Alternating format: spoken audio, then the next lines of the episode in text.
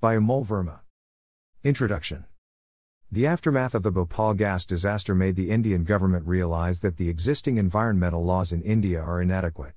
In order to avert such disasters from happening in the future, stronger and more proactive legislations were needed.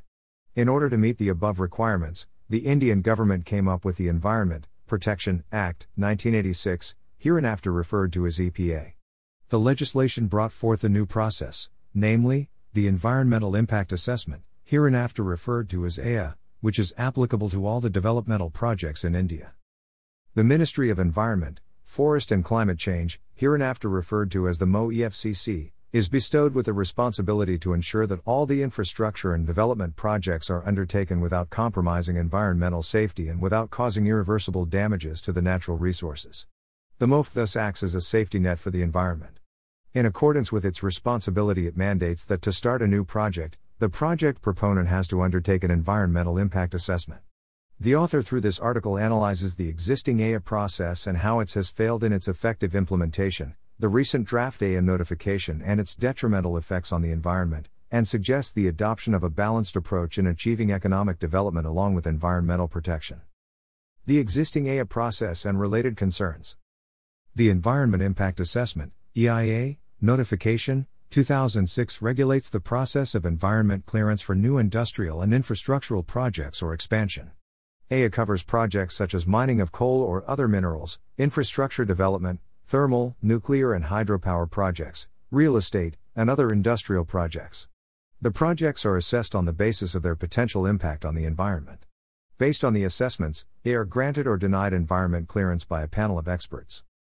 As per the existing norms, the EIA needs to be conducted before a project begins to evaluate the environmental impacts of the project. Only if, the expert committee of the MOFC is of the view that there are no adverse environmental impacts does it grant an environmental clearance. This process is extremely important because it is the only mechanism that prioritizes environmental safety over economic gains. Furthermore, a prior free and informed consent of people is sought. People have been given the right to ask about the need of the project, and in this process, the project can be rejected on precautionary grounds. Therefore, the values that are fundamental to the EIA process are sustainability, equity, environmental justice, transparency, and accountability. However, the existing EIA process faces a series of impediments in realizing the above mentioned values. The current EIA mechanism itself has several issues. For example, in cases of large hydroelectric and irrigation projects, severe irregularities have been reported, such as poor quality baseline data, inadequate or no impact assessment, violations that have gone unreported, etc. In fact, the MOF has itself admitted that it has practically no capacity to monitor the projects, leave aside achieving compliance. One step forward and two steps back, the many problems with the recent draft EIA notification. In March 2020, India's Environment Ministry proposed changes to the environment clearance rules through a draft notification which seems to be leaning in favor of the industry. While prima facie the new draft notification states that its purpose is to impose certain prohibitions and restrictions on new developmental projects so as to make the process more transparent, it proposes a mechanism to legitimize some actions currently listed as violations, such as projects starting construction without a valid clearance. Under the recent draft, the project categories have been altered so that a significant number of new developmental projects will completely escape the environmental clearance process. Furthermore, cumulative impact assessment has been proposed to be made non mandatory. Accordingly, all projects will be assessed individually. This is a major problem as individual projects tend to have a small footprint which could be misleading. A large number of such individual projects in the same region could have a much larger impact, and yet cumulative assessment is sought to be made non mandatory. As per the existing practice, the Expert Appraisal Committee is authorized to ask for additional studies to understand the nuances of the environmental impact of the projects.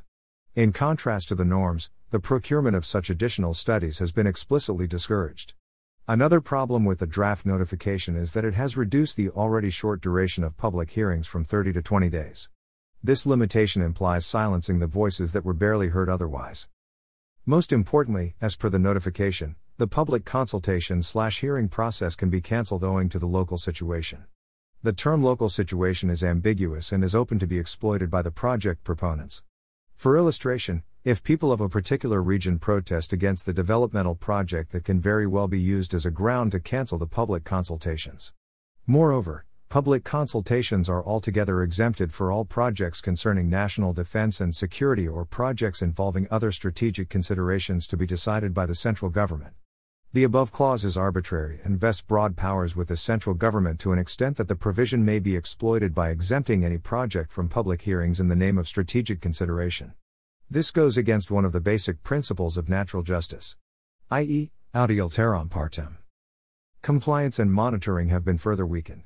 According to the draft, once an environmental clearance, hereinafter referred to as EC, is granted, it shall exist for the entire lifetime of the project without any review. Thus, if the project is found to be damaging the environment after being operational, the EC cannot be revoked. The proposed EIA framework dilutes rules by expanding the list of projects exempted from the public consultation, a crucial part of EIA, among many other dilutions. To top it all, the MOFT is willing to give ex post facto clearance in the interest of the environment. The courts in India have time and again expressed disapproval of the idea of granting ex post facto clearances. In Rohit Prajapati v.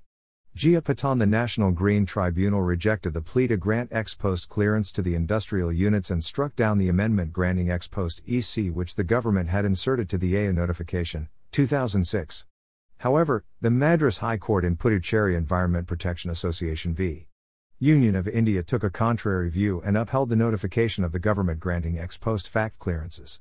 Recently, in Alembic Pharmaceuticals Limited v. Rohit Prajapati, the Supreme Court held that ex post facto approval is in violation of the principles of environmental jurisprudence and, if granted, could cause irreparable damage to the environment.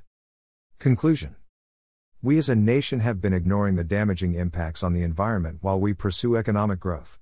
In times like these, it becomes all the more important to strike a balance between environmental protection and economic growth. The objectives behind the EIA process sounds all great, but in reality, its implementation is not that effective. As has been observed and analyzed by the author, there are a lot of shortcomings in the law and it has been grossly misused.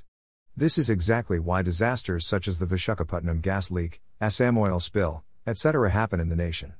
There remains no doubt about the fact that the law needs to be made stronger and its implementation needs to be strengthened further instead of allowing the project proponents to exploit it. The EIA goes against the recent observations of the Supreme Court, wherein it pointed out that ex post facto EC is against the fundamental principles of environmental jurisprudence and can result in irreversible damages to the environment. Economic growth is important, but so are our natural resources. Hence, environmental regulations must aim for sustainable development by making mutual concessions between the damage to the environment and economic growth. Views are personal. Image credits Green Living. About the author Amol Verma is currently pursuing law from Chanakya National Law University, Patna.